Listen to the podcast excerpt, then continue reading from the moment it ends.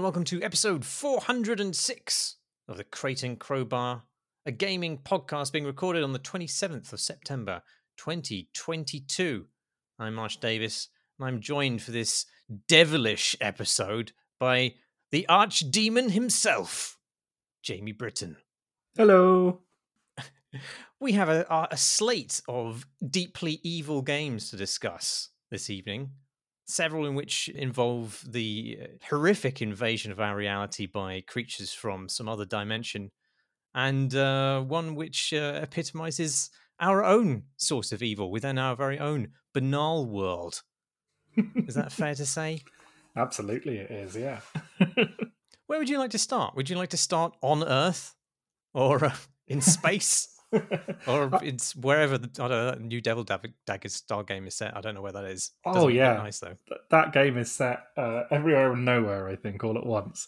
So yeah, I've been playing Hyper Demon, uh, which is a new game came out in the last couple of weeks um, by the same developer as uh, Devil Daggers. So they're called Sorath. They're pleasingly uh, obscure. No one knows anything about them or who they are, or if it's one guy or a bunch of guys, or or what really. Um, I have fond memories of um, yeah, I have fond memories of Devil Daggers because one of the first things I heard talked about on a, a, great podcast called Crate and Crowbar a few years ago, and everyone was bickering on that episode about their high scores. Um, and I ended up buying it and realizing I wasn't even measuring up to the the most modest um, high scores on there. But yeah, so Hyper Demon dropped out of nowhere, which I love. I love it when a game just takes you by supply, surprise completely, and seeing on Twitter like, oh, it's Devil Daggers 2, essentially, is just great. Um, and it is uh, uh Devil Daggers 2 in all but name. It has the same basic structure, a bunch of the same assets, even some of the same sound effects, but it is everything kind of multiplied by insanity. I mean, it's an extraordinary game, really. You're still, as in Devil Daggers, you have a sort of arm sword gun thing that you're shooting horrific beasties uh, and trying to kind of get a high score. Um, but uh, beyond that basic structure, there's all sorts of kind of new mechanics and new um, ways of moving and new types of monster and stuff like that that just turn it into an experience which is like Devil Daggers on drugs. And that is such a banal cliche, but I think this might be the one time it's absolutely the right one to use because it is like you've accidentally ingested an entire um, Manson party, you know, Manson family party cult, uh, you know, cache of drugs, um, and have been forced to play, um, you know, uh, Nerf ball, and this is how your your optic nerve is interpreting it through the through the visage of uh, horrible hallucinogens because it is such a colossal explosion of color and um, sound and uh, perspective. You know, there's got this kind of incredibly weird field of view mechanic, um, which I don't understand even slightly. Um, and as in Devil Daggers, you are just plunged straight into quite literally hell, I think, and tasked with staying alive for as long as possible. Uh, it's distinct from Devil Daggers in some really interesting ways. One of the most interesting is that it doesn't just tick up as a survival game as um, as Devil Daggers does. You know, Devil Daggers is about staying alive for as long as you can. In Hyper Demon, um, well, first of all, it has an ending, so there is a, an ending that you can see. Um, but also, it doesn't have a timer going up, at least not in the conventional sense. What it has is a timer that's perpetually going down, going into minus figures. And the more you kill, and the more you kill quickly and efficiently, your seconds are added um, onto the timer, um, which is kind of hard to explain, but ah. it, it makes sense when you're playing it that it's asking you to kind of be incredibly aggressive and tactical about how you're pacing yourself so that you can have those numbers ticking up. I mean, my record, I think, is 13 seconds. Um, oh, wow. Someone on the Discord has uh, 70 odd or something like that 75, 76, I think. The world record, which I just watched on YouTube, is 330 seconds or something like that wow. um, and is almost completely impossible to watch without feeling like you're about to develop epilepsy. Um, so, and you have a you have a kind of um, you can switch this bit on and off, but you have a kind of par setting, so it will tell you if you're above and below your best timing for specific moments. Um, but I find that far too stressful because it's always down, and you get this weird situation where you can sort of end up staying alive. Your your your numbers are high. If you die when your numbers are high, then your time is going to be better than if you die and you've just been playing really badly and your numbers have gone into the minus figures. So it's this really unforgiving, brutal scoring system hmm. um, that you know kind of really challenges you to just give up. you just kind of like, well, I'm. T- it's really, it's really unforgiving. Um, and though the game itself, there's lots of there's tutorials in it, which Devil Daggers itself never had. Um, so that doesn't just, seem somehow fitting with its whole no. Its, whole it, it, it's like the devil making you a sandwich before he commits your son to hell. It's just like right, if you finish, right, in you go.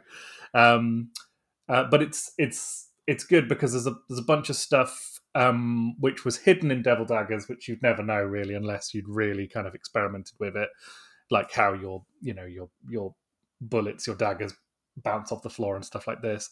Um, in Hyper Demon, there's all sorts of stuff like you can sort of do an incredible rocket jump, which gives the game all sorts of verticality.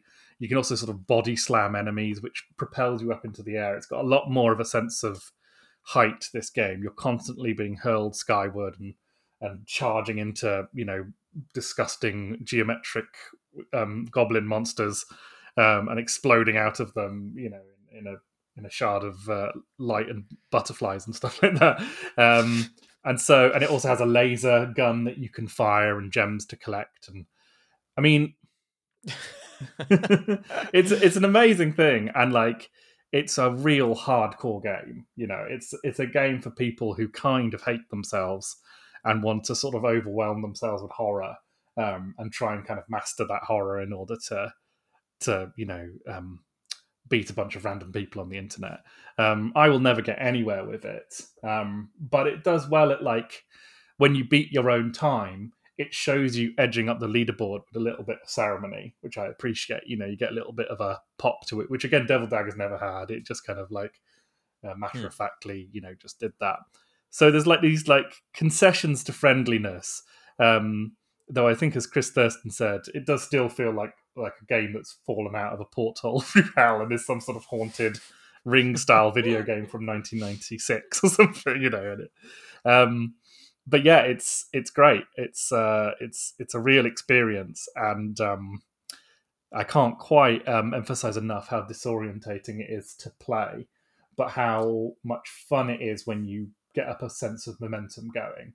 So, like, am I right in thinking that you can sort of see behind you at all times? Like, oh yeah, the, the, a field of view is like th- somehow 360. Yeah, and actually works really well. It's really intuitive in this kind of crazy way that when the beasties are encroaching, you know, from behind, they appear in front of you, outlined in red.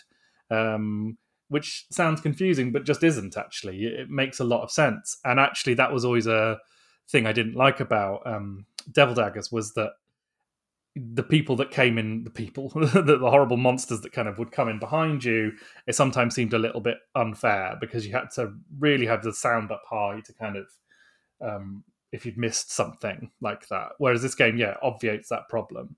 So again, this is weird quality of life um, improvements um, uh, in what turns out to be probably a much more challenging um, game than its its predecessor. Hmm. Um, Is it still wave uh, wave based? So the first game, you, the longer you last, the more kind of different horrors you have to face. But in a game which isn't necessarily dependent on playing longer to be better, is is it still? Do the enemies get introduced in that kind of orderly way still?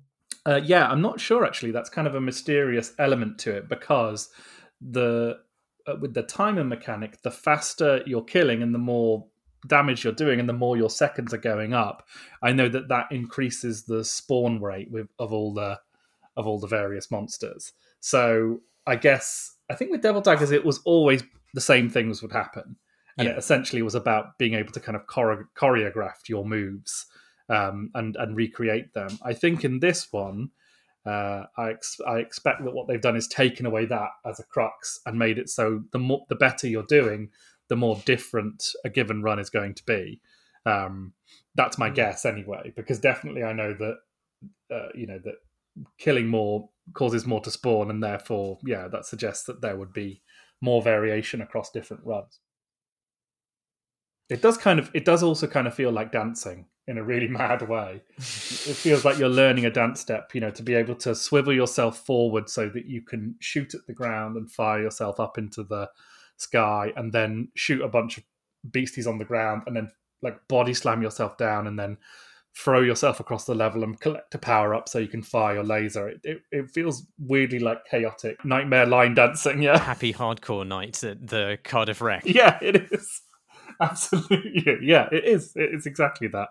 Um, yeah, so yeah, I, I really, I really enjoy it, and I'll probably kind of the, often find with games like this, they're quite fun to like leave alone for months at a time and then come back to and Hmm. you know have a play and then leave them again. You know, it's I always found Devil Daggers really kind of. If I just wanted to kill shit. It was a good game to to fire up. It's also got that glorious like you press the restart button, the game restarts. It doesn't mess around. Boom, there you go. Hmm. Um, which I always. It does look incredible. I I, uh, I felt like I was going to get a nosebleed just by looking at the trailer, so I haven't actually downloaded it yet. But I did I did enjoy Devil Daggers. I might give this a punt. But I, I don't know that I have it in me anymore, Jamie. I think my, my skills have atrophied to the point where these games are basically uh, basically unplayable to me. It's so compulsive. It's that thing where you know edging seconds up. You know, almost in that kind of. It, it's actually a lot like playing um, uh, Super Hexagon. It's almost exactly the same vibe as that, where you're like, oh, just a little further, just a little further, and then you go on tilt and you do like ten terrible runs in a row. You know, it's it's kind of got that same sort of. Thing. Would you like to talk about uh, the evil within or the evil within your child's school? yeah, okay. I'll talk about the evil that lurks within my child's school. So, um, my daughter is. Uh, I'm going to think for a moment. She's six years old, and she is in. Uh, she is at a primary school, very nice local primary school, and they are given. And as I understand this, as I understand it, this is fairly common, and I think this game is played across the country. She is given as part of her maths curriculum a game called Numbots. Now, Numbots is a an app that you can play on a browser or on a phone or on a tablet. And what it is is a it's to help them learn their basic maths, and it has uh, robot themed maths puzzles. Um, you know, which at the stage she's at, and I've been playing it with her, are very very simple. You know, show you two uh, little nuts, um, as in nuts and bolts, that is. Um, and you know, it'll say how many are here, and you work your way through various levels. Now, I was kind of pleased by this when she first started playing it because it was it's very well presented, it's very friendly. Um, you know, it's it's it's pleasingly kind of welcoming. I think robots is a good choice for children because they're you know there's none of the kind of gendered stuff that is often so you know um, everywhere with these things, and it's not pirates. Everything's fucking pirates these days. So I'm happy to see some robots, but investing the game a little bit, it's it's terrible because what the game has is um, uh, first of all it has leaderboards so you can see all of the children in your child's class and globally all the children in the you know the world playing this game uh, under pseudonyms so they give your child a sort of robotic pseudonym and a robotic avatar called something like you know nutsy bolts Armageddon machine. It wouldn't be called that, but I couldn't think of anything.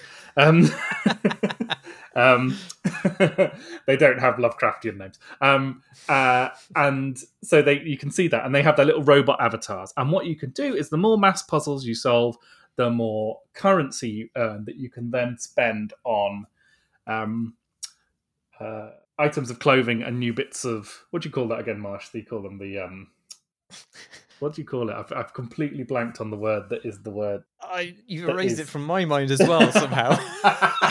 it was it was in my head as you started saying Yeah. that, and then then by questioning it, you I reached like into it's- my brain and pushed it away. Absolutely, yeah. um, I mind invaded you. Uh, It's like superficials. Like what is it? It's like uh, uh Cosmetics. Cosmetics, yes, cosmetic oh. items. And God, what happened there? God, um, shit, yeah. cosmetic uh, um, items for your robot, and so they've basically made Fortnite but with maths, and and without the ability to like pay to, pay to win or pay for those things, which is good because it's you know it's all part of the school stuff. Mm. But I understand why they've made it that way because you know these things are very tried and tested, and you know there's a uh, you know a lot of kids love um, you know Fortnite and games like it, and that kind of essentially kiddie battle pass is you know um, it's it's probably the most obvious way to do this. But I just think I think it's a bad thing to to to do this basically. like I've been very careful about how much I've exposed um, my daughter to uh, video games, and part of the reason for it is that I know very well how addictive they are. And particularly how addictive they are when they have a kind of false progression system in them, which rewards repeated play. And mm. just because that's to the goal of teaching them maths, that doesn't mean it's all right. I think. I think it, it. I think it's a way of learning that's purely transactional. That that is just a little bit cynical and a little bit cheap and I, I wish they hadn't done it that way. and I think it's I think it's tricky. I think I think educational software has a duty to um, you know not do the shitty things that that video games do to ensnare children into a kind of gameplay loop, which will ultimately end in them spending some money. Again, mm. even even for an educational purpose. So yeah, I was, and, and also of course because I'm such a fucking terrible game nerd myself, I can't help myself with it as well. It's I'm I'm, I'm you know I, I, let her have her allotted time on it, and then I can't help sneaking a look at the leaderboard, and then like, oh, it's only like you're like seven times three is twenty one. Yes, get in there, get wrecked. Six year olds, absolutely. Um, so yeah, it's so compulsive that even I am kind of uh, locked into it, and also it just kind of, as a lot of these things are, and I think as most people who've tried to learn something through an app can attest, ultimately they're probably not the best teaching tools, really. I mean, how many people have actually learned a language from that owl? Um, I mean, possibly lots of people, but I, I do think that you probably need to be taught things by a person rather than a like a reward system for mice uh, in a tube that you know in order to do these things. yeah, I think um, well, you're talking about Duolingo there, which is the the language learning gamified app. Um, and I think to some extent the gamification, uh, like all these things, are fine in in certain quantities when kind of well tuned and well directed and in sync with the natural motivations that you have as a learner. But then there's a certain point at which the gamification of particularly Duolingo just clashes with its its motivation because it does things like um, damaging your level of progress in a way which is quite demoralizing. Um, and I, I, remember when I was I was using it a few years ago, it uh, it did things to sort of um, punish your inattention or um, it, and and because I was I was traveling across time zones quite a lot at that time, uh, it wasn't very good at working out which day you had completed. And so sometimes it would it would say yeah you missed a day and then it would knock you back all this way um, through its ranks. And actually I, f- I found that um, really, really disheartening. Um, but but in other ways I, I, guess it was drawing me through by giving me um, a set of goals to complete per day which not so much about the kind of reward system but in, in, in just a kind of structured uh, the kind of ways in which games can structure your learning rather than uh, necessarily kind of giving you positive feedback for doing so. But then like you say there's always a point at which um, it would be more useful just to, just to speak to people in a language in a kind of more casual environment where you aren't being fed little peanuts for every correct verb. Um, yeah, yeah, I think I think it's a hard one because I think the idea of learning something from an app or or something like that it's kind of antithetical to you, to kind of the way we think about learning generally. Like we generally think about learning in terms of it's something we do. Um, in a discrete kind of block of time, you know, that's in our day. We'll go somewhere and do it. Whereas when you have it on the iPad or on the phone, it's just kind of it's something that's always there, and they've made uh, Numbots compulsive enough that you know it, it, it's so easy for parents to just hand their child an iPad, um, as as as I do and as we all do, give them some screen time to kind of give yourself a moment to think and breathe and have a sandwich. But again, it, it just butts up against the kind of the idea that education is something that you can have on a screen. It's it, it feels like it needs like the idea of like sitting down with your child and doing some reading or doing some homework with them feels uh, very different to that. If you know, if that makes any sense, it, mm. it feels like the way of of having it in in an app is just a little bit, um, yeah, perhaps a bit of a false economy. Yeah, I mean, I, it's hypocritical of me, somebody who's played and enjoyed and written and made games for my entire life. But um, I do worry that the kind of the reward loops of games, which when kind of superimposed upon things in uh, you know the real world, um, give people a false impression about how the real world operates. Um, because you know in in in reality you're not constantly rewarded for for effort. And yeah. games are very good about creating reward in exactly the right quantity for the amount of effort you put in. And in fact, there is not that kind of feed loop in you know feedback loop in reality. And um, maybe certain tasks do not benefit from uh, that that illusion. I don't. When it comes to learning, like, I mean, obviously we can be high minded about it and say, like, well, you should be learning for learning's own reward, um, and and I, I'm sure that works with certain things because um, I know uh, I feel like I would have been one of the main problems I think with kind of education as a child is that you don't know why you're learning any of the things that you're learning. And it's quite hard to sell kids on the fact that this stuff is intrinsically interesting. Uh, and then you come back to the subjects when you're like 30 or something like that, you f- find them fascinating because suddenly you've realized the value of that information and why it's interesting uh, and it's much easier to kind of motivate yourself to to learn when you're older, even though uh, your brain plasticity has completely and utterly um, gone south. But then I don't. But then what do what do you do about the subjects that nobody ever wants to learn? like there are some things which are are just not fun to to learn. I, I know there are some people who really enjoy the beauty of maths, but I think for a lot of people it is uh, it's it's utilitarian, right? I mean, it's, yeah, you you you have to learn it because you're going to use it, not because there is a great deal of intrinsic pleasure in understanding uh, the the great beauty of of of maths. And then I don't know how you really how how do you sell that to a child or an adult that that is something that they need to spend time working on and thinking about. It's very hard, and I think you know I think my main issue really with it stems from the fact that watching watching my daughter play through the game is is watching her just going through a kind of so far quite easy uh, sort of rote um, series of repetitions where nothing's really going in. That's the thing. It just feels. Oh right. It feels a little bit it because it's gamified, and because it rewards you kind of tapping through and getting through to the next level.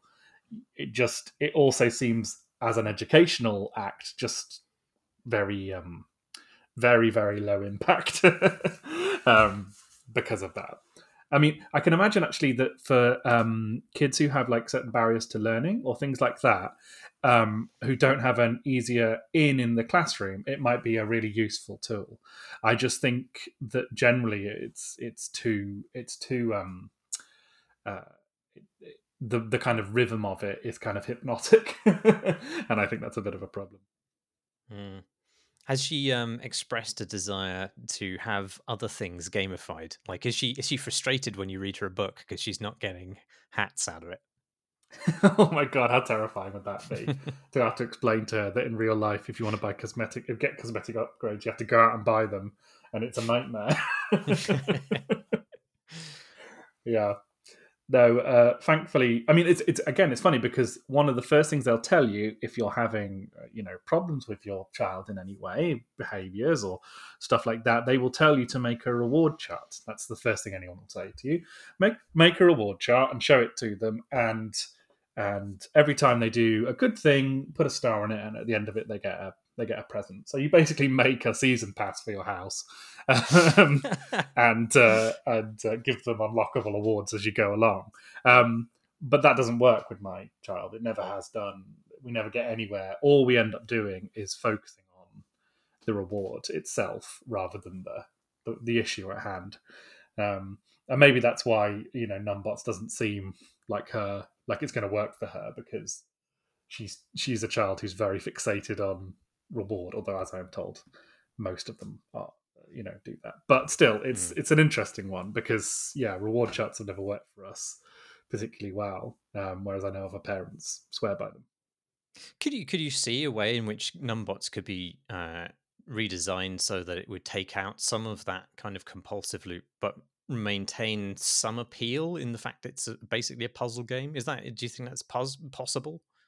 I think I think the leaderboards do something I don't like. yeah, I think I think if the leaderboards weren't there and they'd slightly rethought how the kind of coin currency worked, I think I'd feel much more comfortable about like you know building their own little robots. But the fact of the matter is, is they're put in a little market.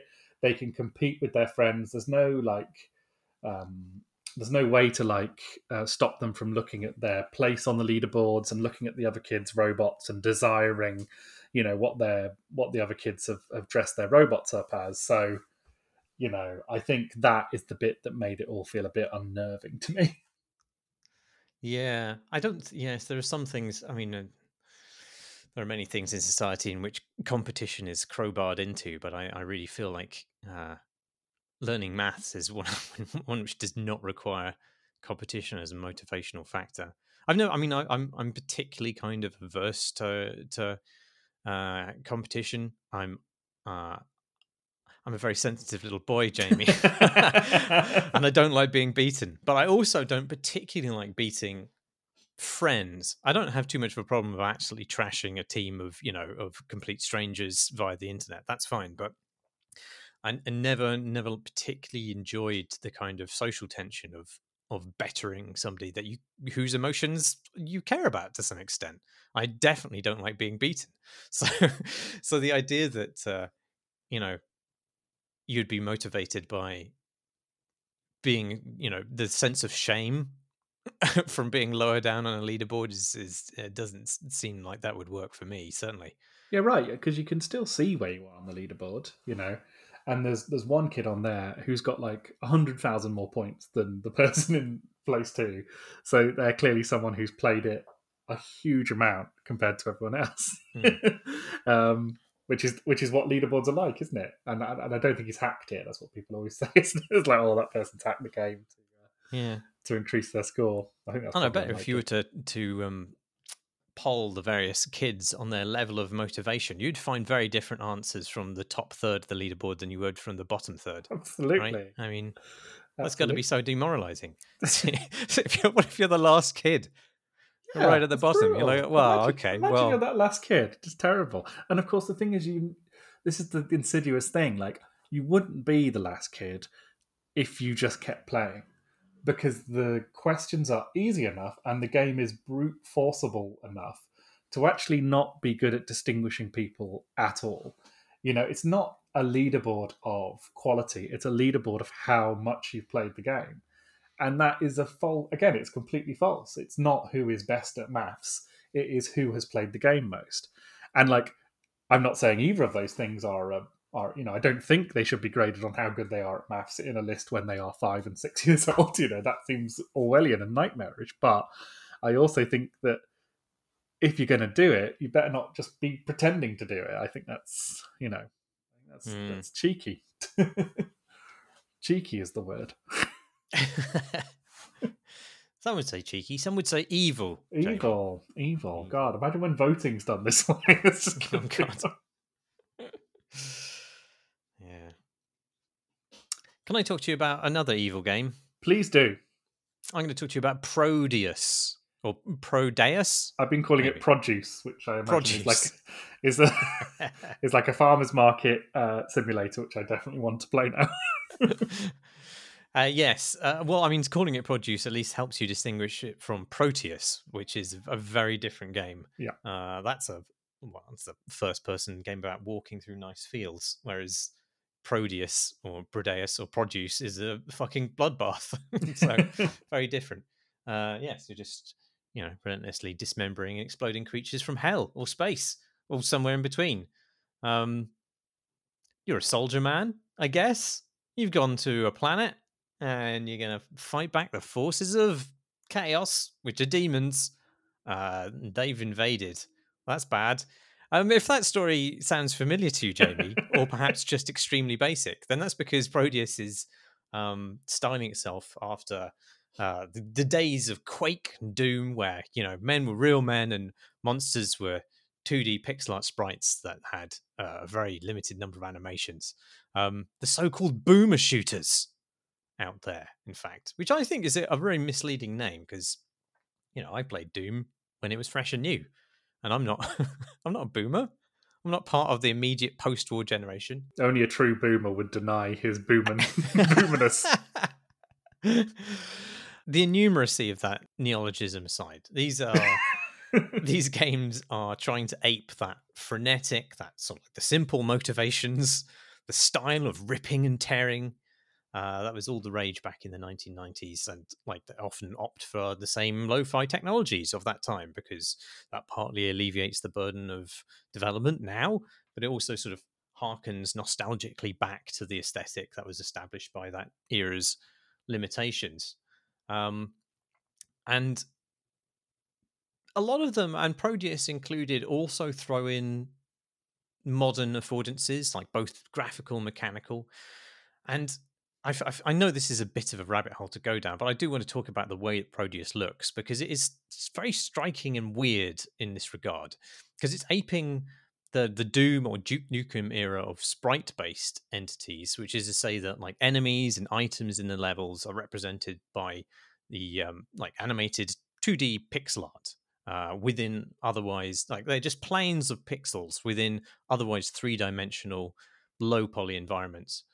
Um, but unlike Duke Nukem, it represents those sprites from quite a large number of different angles. So if you're standing over the like the, crumpled pile of offal that used to be an enemy, you can sort of move to the left by some number of degrees, and the sprite will switch from being like front-facing offal to side offal, um, and so it gives this illusion that it's actually a you know a three-dimensional object, crude though it is because it switches at quite abrupt um, angles.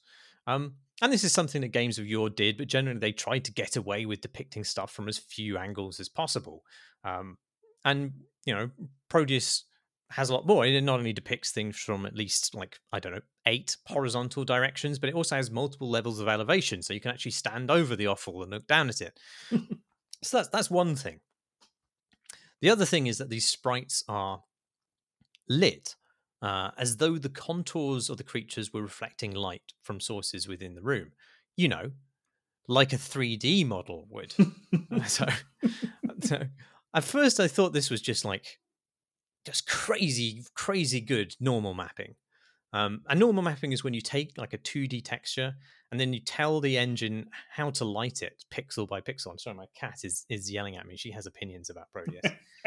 um, and you do that by eh, you, you tell the engine how to light this this 2D piece of texture by using a separate texture called a normal map, which is the same size as the original texture, but instead of showing each pixel, you know, like each pixel is the different color of a, a demon's flesh, it's assigning a color to that pixel which represents an angle, so that when the engine lights the original texture from the left, it checks with the normal map and it says, oh, okay, so this pixel is actually angled towards the light, and then it lights the original pixel that little bit brighter as though it was facing the light.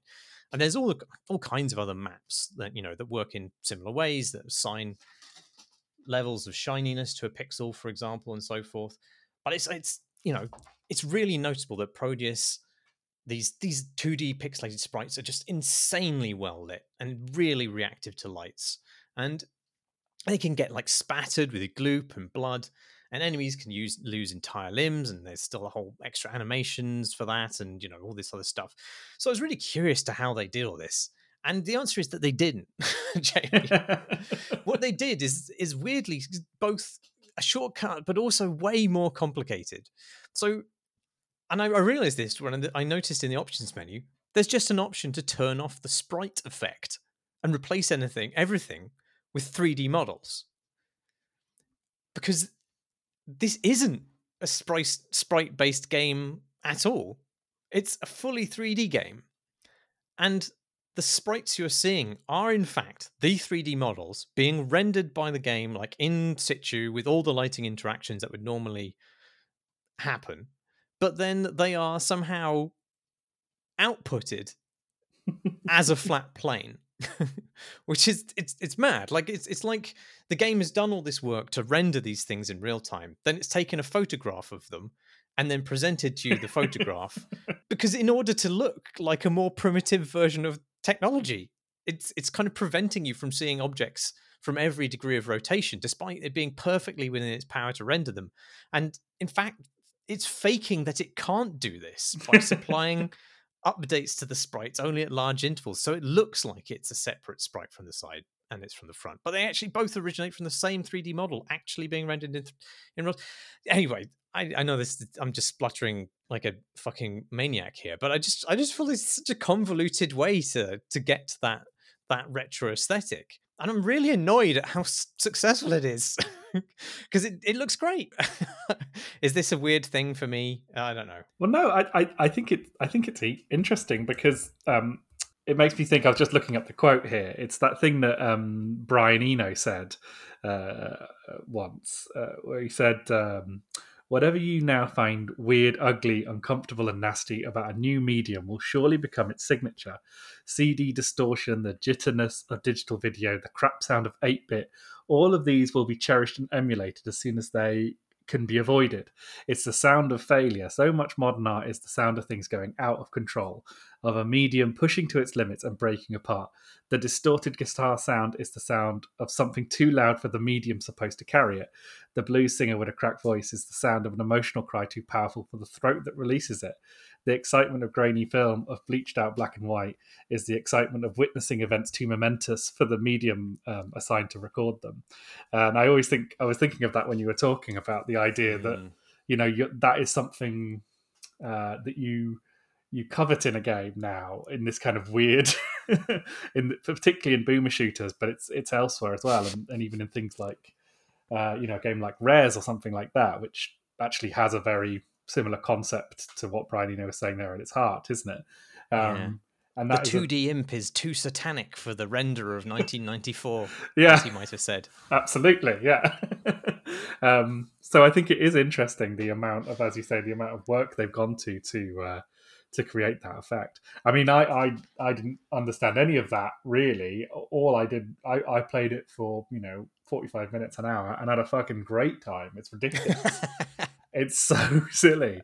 It's like it's a proper Doom like a Doom clone, as they used to say. Mm. Um, it's really fast. I really enjoyed the violence and the gore in it. It's got that sort of thing where it will put you in a corridor with a bunch of monsters and you'll start firing, and seemingly minutes will pass and you're still firing, and there's just sort of gallons of blood and limbs um, flying everywhere.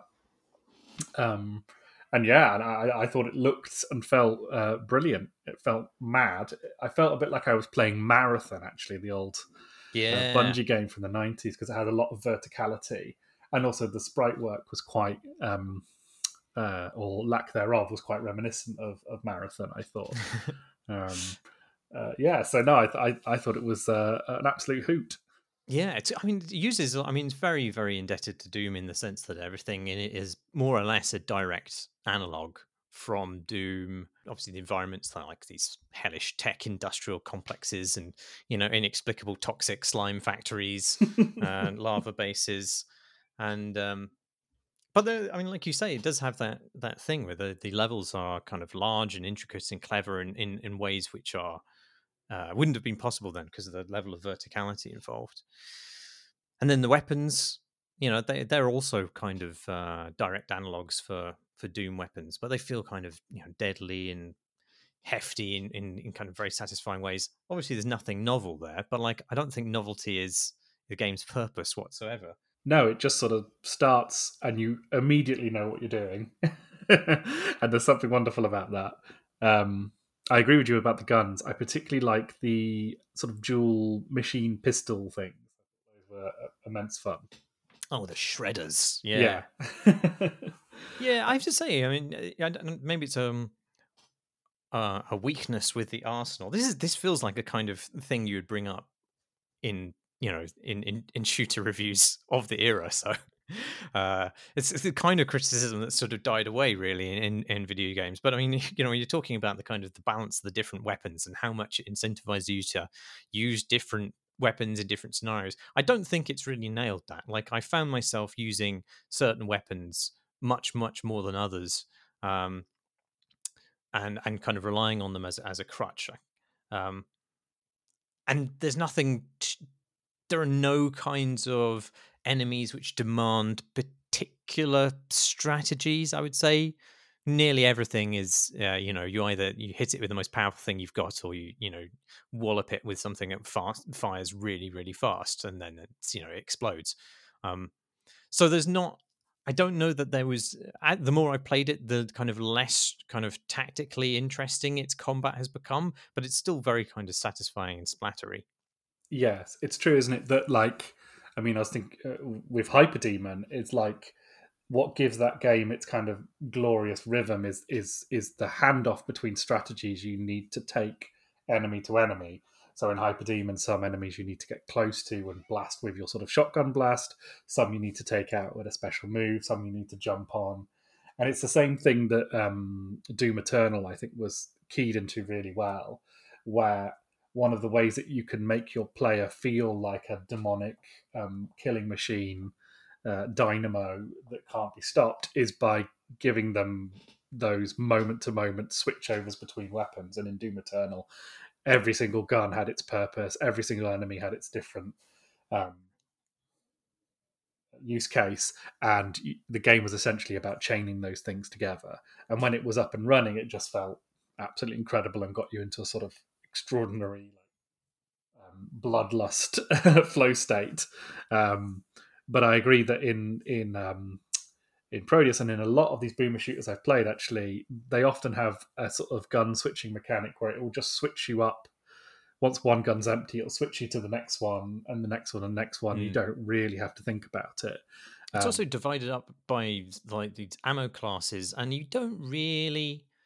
I think uh, there's only one kind of mid-table weapon of the same ammo class that I choose in preference to the the higher level one, if you know what I mean. yeah, So you know, uh, and it's a shame because some of the weapons do do interesting things. They some of the weapons do have like alternate fire modes, which is you know something that uh, I think was it Unreal was the first game to introduce those. I'm not sure, but um, so it's a little ahead of its its kind of retro niche there by uh, by skipping ahead um five years or so. But then like uh, one of this is like a plasma rifle which fires like a very rapid number of um, projectiles, uh, and you can sort of tag an enemy by clicking on it with the right trigger, and then fire anywhere, and the bullets will arc towards it. But there's almost no circumstance in which that's that is actually that useful or desirable. Um, there's a there's a kind of grenade launcher where you can fire sticky grenades, but like the AI is just coming towards you, man. It's like it's not. You don't need to lead them into traps. You just need to blast them apart. It's. Uh, I- I've not found that any circumstance where kind of you had enough strategic forethought for that to be valuable. It's it's more efficient just to kind of nail individual enemies in the kind of order of threat that they they represent, and and just keep on moving like a shark around and around the environment. it's funny because another thing I've been playing recently is Black Mesa, the um, Oh, like yeah. Half Life um, fan remake, which is great, which is which is really really good, and is a really um, all the things people say about it are true. It's a really loving like tribute and the additions they and I'm sort of working my way quite slowly through the early stages of that. But it's interesting to think about like what Half Life comprised. Um, I mean, it feels very archaic now in a kind of pleasing way, but what it was replacing were, was that kind of mindlessness of, of the Doom clones and the games like that, and like the way people remember playing them. And I think what the boomer shooters are all trying to kind of um, recreate is that feeling of exhilaration and that feeling of sort of speeding through, um, killing things, and and and moving on to the next kind of stage um, as fast and efficiently as possible. And that's also something that comes with the familiarity of, of playing these games over and over again and, and having them exist as you know memories in your you know nostalgic memories. And I think perhaps some boomer shooters might get a little bit um, lost in that one and end up like kind of recreating a sort of um, because like Doom could be a very frustrating game. It was really easy to get lost if you didn't mm. know where you were going. The levels were, you know, kind of ingeniously, uh, especially in Doom 2, I seem to remember that the levels all kind of fold back on each other, on themselves in this kind of um, really mind melting way if you hadn't played them before. And like from what I played of Prodeus at least, the game is just like respawn, right off you go. You know, you're never going to be further than a room away of where you were when you die. You know, the enemy's health is even still diminished from from where you were. It's got those kind of vita chambers from Bioshock in it, and so I think that's one aspect of uh, uh, you know Doom, and it's like that these games tend not to you know grapple with because they just want you to get in there and start killing. Um, but I, I, guess it is quite easy to find yourself sort of falling off these because they end up feeling a little bit frictionless. Yeah, it's interesting. The level design does do some uh, interesting things. It is quite um, uh, knotty in the way that like Doom Two levels were, particularly. But it's it's not uh, it's never opaque. Um, it's knotty, but not opaque. I don't know what I'm saying now. No, but I, I mean, I agree, and actually, it's it's possibly a thing to praise in that like the levels are complex, but they're also intuitive. So you have that complexity, but you're also not too frustrated by um, getting lost. It's that kind of thing where you move. Yeah, so you fast. find as you sorry you you find as you progress through the levels. I know that your motivation for moving through these levels is always to find you know colored key cards as you know as per Doom. Um, but then as you kind of move through the environment, it is very good at kind of funneling you uh, a back into uh, environments that you see again from a different perspective or higher up often, but then also um, towards the sort of you're, you're never ever lost in this, even though the levels are quite complicated. And I think it does a good job of there's there's like uh, of changing the environment as you move through the levels whilst also making it clear where your next objective is. There's this big level which is in a uh, uh, you know, I alluded to it before, a toxic slime factory, uh, because you know uh, every colony needs one of those. Um, and as you're uh, progressing through the level, um, you are draining parts of the slime vats. You're filling them, and then, and and by doing so, you're gaining new kind of uh, access to um, parts of an environment you've already explored but your way through it is always feels very kind of directed so you're you're never even though this this environment ends up being this incredibly non-linear uh, and very vertical space full of lots of different routes somehow you are ushered back into it in such a way that you always know where the new part that you haven't explored is and that is actually very sophisticated um and and and but like you say also not maybe there's too little friction in some cases. Like I mean, I think that the friction might come from you searching endlessly for uh, the secrets that are uh, that are around the environment. I'm not especially uh, excited to do that because you know it just seems like a slight, slightly frustrating form of labor where you're just you know shooting random walls and hoping that they open up for you. Um, but uh, otherwise, yeah, maybe maybe what you say is true that it's a, uh, a little kind of its its desire to have you uh, usher you into this fluid murder experience somewhat defeats your level of engagement with the actual environment itself. I don't know. The other thing, the other thing that's interesting is the respawns, though, because uh, uh, unlike this is like very noticeable in this game and almost no others that I've ever played, is that the respawns are often in rooms where there are large numbers of enemies. So often, like you'll enter a room and it's you know it's it's almost the kind of monster closet moment uh, that you expect from Doom, where all the enemies rush out. But the trigger for that is actually the respawn point, and the respawn point is under assault. So if you die in that room, you're ushered right back into the thick of it. Uh, and that, that is a that is a that's a, a bold and interesting choice, I think. Um, as far as you know, the limited range of choices you can make within um, apery of uh, of the Doom era. I mean, I, I kind of appreciated it in that I didn't have to worry about quick saving or saving or anything like that. Mm. Like it's funny playing Black Mesa and how easily you get back into that kind of 1999 vibe of, uh, you know, right, I shot that enemy, quick save, I shot that enemy, quick save. Yeah. It's just like very weird um, way of playing a game that gladly is is kind of you know much less now. Um, but yeah, I appreciated it in, in, in produce, not having to um, worry about quick saving. Yeah, I'm looking forward to the um, the time when they uh, the zeitgeist moves on to recreating the retro aesthetic of Half Life Two, um, because then they will accidentally still be pushing the genre forward because Half Life Two still remains the best first person shooter. Am I right, Jamie? I think am you I are. right? I think you are right. I think you are. I think you're bloody right, and I think it's about time people start listening to you. You've also been playing The Evil Within. Two. Two. Uh, yeah. How old is that? That's not old enough to be retro, is it? No, no. Although it does have a kind of retro um, sort of uh, uh, element to it, though. Uh, so it's 2017, so quite a while back. Mm. Weirdly enough, there was that game. Oh God, there was that game that came out recently, which was like a kind of ghost Ghost Wire Tokyo. Is that what it was called? Oh yeah, yeah, yeah. Which, which started life as a sequel to uh, The Evil Within. It was going to be The Evil Within three, and then at some point they pivoted massively and made a game that looks completely unlike it in every single way, which is is very weird. Um, yeah, so The Evil Within 2, uh, I played it on Xbox uh, Game Pass. Um, and it's a very good Xbox Game Pass game, I think. Um, it is a survival horror game, um, uh, and its main director is the guy who did Resident Evil 1 and Resident Evil 4. So, um, uh, survival horror uh, royalty. Um, and uh, I checked, and the Evil Within one is mostly skippable. People generally agree that Evil Within two is perfectly standalone and uh, can be played without playing the first one. So I did that. Hmm. Um, it's great.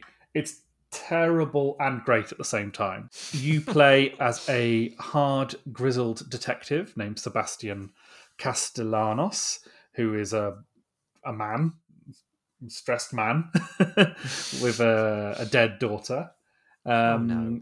and who is asked to go into a thing called the STEM, which is like a big. This is all in the opening, so no spoilers. Which is like a big shared consciousness machine, um, but the STEM thing can kind of go wrong, and people's nightmares can take form. And they do. And the first game, it was like a serial killer's mind that was plugged into it. Um, so a bit like that movie, The Cell, with um, Jennifer Lopez. um, and in this one, it's his daughter is the is the kind of host of this nightmare. So he must travel into this nightmare where a bunch, a team load of people have kind of already gone and, and died to various Griblies. Um, and he's got to go in and, and rescue his daughter and confront, you know, various um, demons uh, from his own personality and from other people's uh, personality. I just thought, what the hell, I'll give it a go because I've heard good things about it. And what I'll say is that I played the first five chapters, so maybe the first third of the game or the opening act of the game, and I'm now done with it. I'm never going to play it again. I'm, I'm, I'm completely finished with it.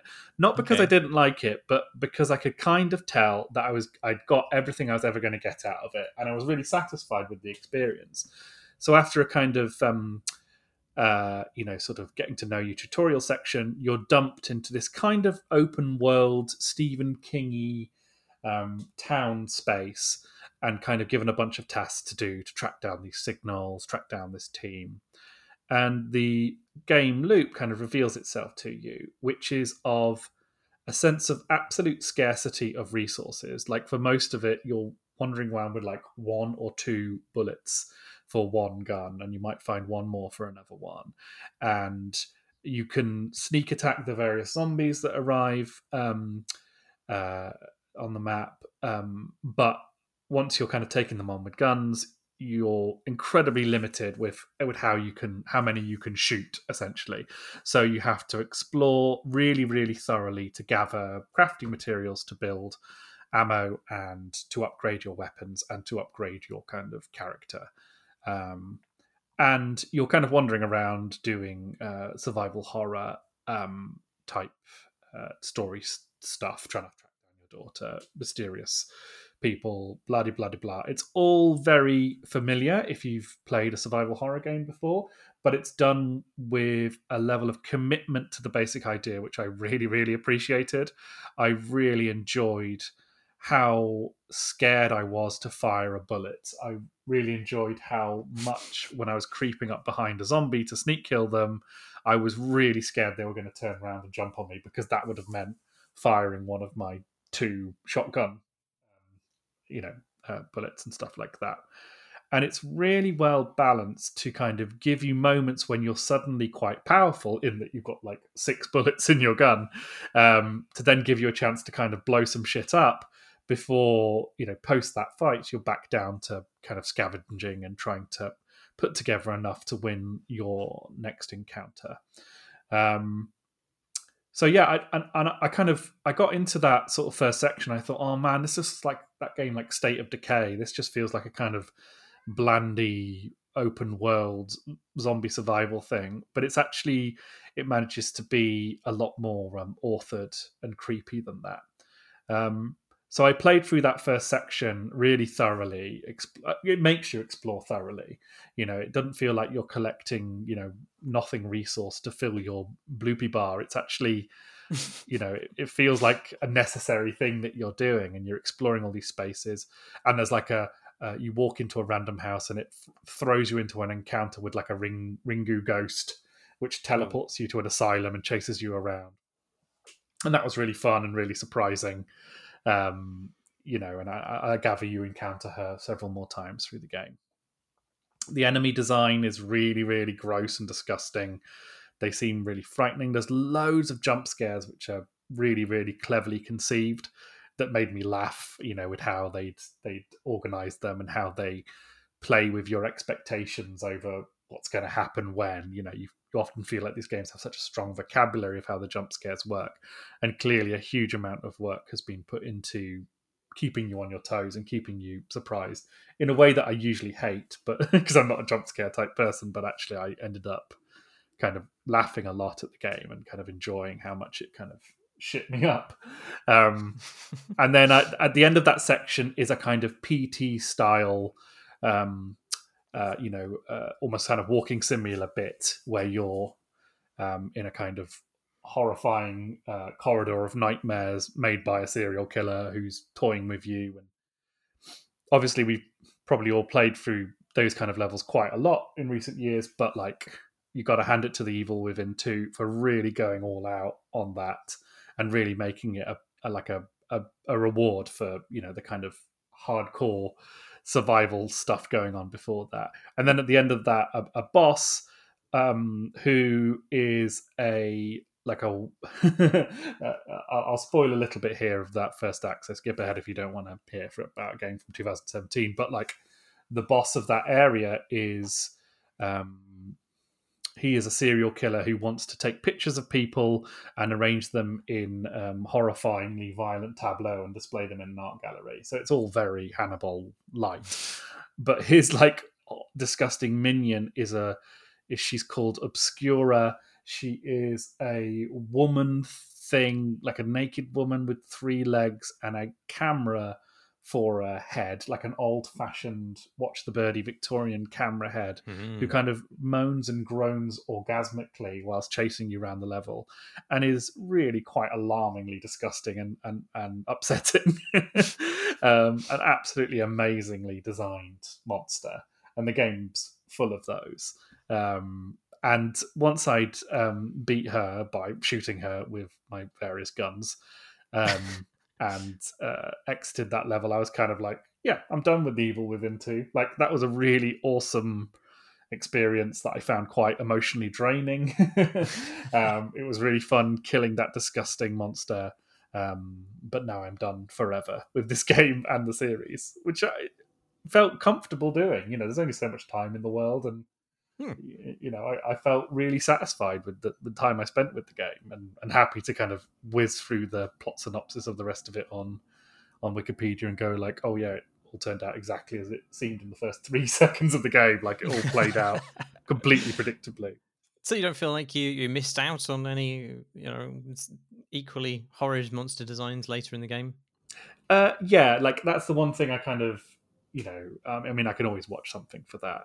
Um, hmm. I think I, I I reasoned that like that wouldn't that wasn't quite enough to keep me there, and hmm. and it just like, as I say, it just felt like a really good game experience. Like it felt like playing a, a, demo or something, even though it was like six hours or something like that, where it just felt really complete, um, a, a, really complete power curve uh, across a little playthrough. And I think it made me think that like that's one of the things that Game Pass is really good for, actually, that you can kind of play through something without feeling like you have to kind of eat your vegetables. You know, you can just play it until it stops being fun. I mean, that may well be the death of all video games ever, but like for me, then it worked really well. Do you? I mean, do you in general? I mean, you say you don't particularly like jump scares. Are you uh, generally into horror games? Just recently, I've realised I can withstand jump scares a little bit better than I used to be able to. Um, but generally, no. Actually, generally, I don't like. I remember playing like Silent Hill two and I'm getting about an hour into it and just thinking like, nope, nope, this is not for me. I can't do this. Just like completely noping out. so generally, I, I, haven't been able to. Just recently, I've realised that I can actually tolerate um, uh, jump scares a little bit better. Um, hmm. So yeah, what I've been enjoying. Changed? Just you know the the general scarification that occurs during life has rendered you immune to horror.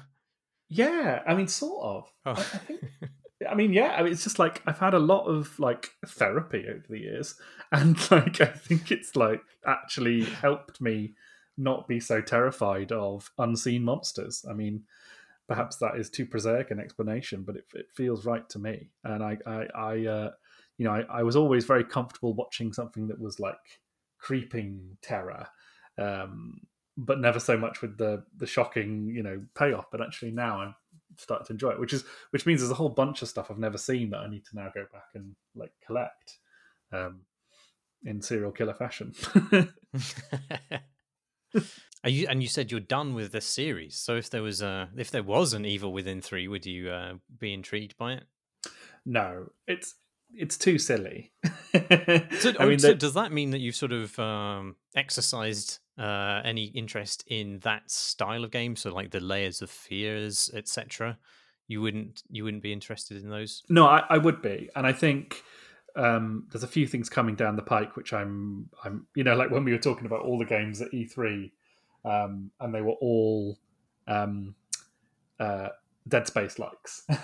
oh yeah, now, like when we spoke about that, I would probably be like, no, they're not for me. But actually, now I'm thinking, you know, there's a whole bunch of those that actually look might be quite good fun. Yeah, I mean, I'll never play PT. That game is ridiculous, but but I'll definitely try some other. Stuff. Let us know how you go. I will. Uh, I will I'll be hiding behind the sofa while you do that. I think there's no game, scary games that you like. Um, I, I it's it's hard. I, I used to like scary movies a lot more than I do now. Um, I find them I you know I'm just not often in a psychological space where I particularly want to be terrorized. I find, but I find um, games particularly difficult because your participation is uh, is necessary for the game to advance. Whereas you know with when you're watching a, a scary film, you can just close your eyes uh, uh and and you know things progress uh, without your need to participate in it intellectually or physically. Whereas games, I feel like you know the fact that you you have to uh, you have to be the one to open the spooky door to the basement.